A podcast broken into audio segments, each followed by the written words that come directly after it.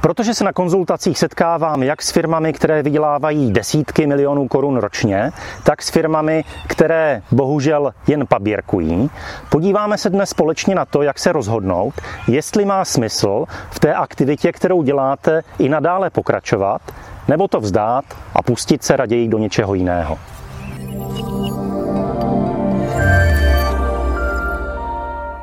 Když se na konzultacích setkávám s firmami, které vydělávají spoustu peněz, nikdo z nich neřeší, jestli by měli ten svůj obor opustit a pustit se do něčeho jiného. Když mám ale na konzultaci firmu, které se až tak moc nedaří, často se dostáváme do diskuze o tom, jestli v tom má smysl vůbec pokračovat, jestli by to raději neměli zabalit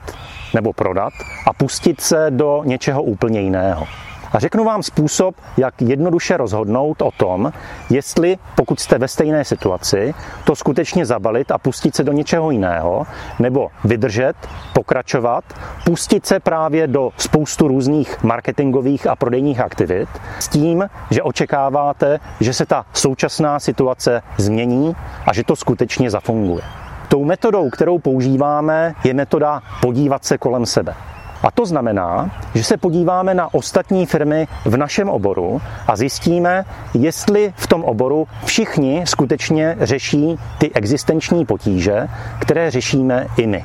Pokud se všem v našem oboru nedaří, Všichni si stěžují na to, že nemůžou sehnat zákazníky, že nemůžou prodat své výrobky, že nikdo nekupuje to zboží, že ta cenová konkurence je tak tvrdá, že se nedaří na ničem vydělat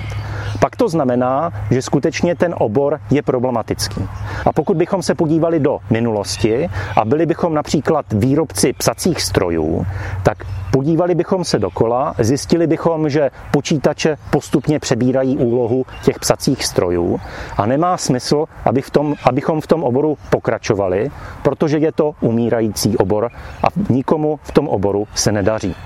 Pokud se ale podíváme kolem sebe a zjistíme, že v tom oboru je několik standardních hráčů, několik výborných a několik, kterým se nedaří, tak to znamená, že to je obor, ve kterém se nám může zadařit, pokud se budeme správně snažit.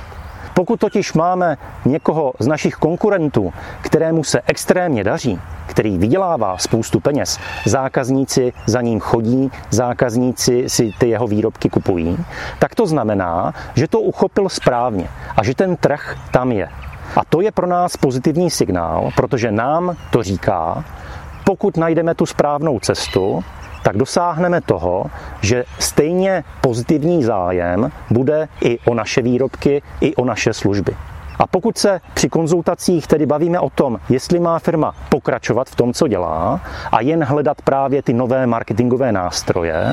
tak říkám ano v tom případě, pokud ve vašem oboru existují další firmy, kterým se daří. Toto byla samozřejmě jen ukázka toho, co můžeme udělat proto, abychom se zamysleli nad tím, jak u vás zvýšit prodej.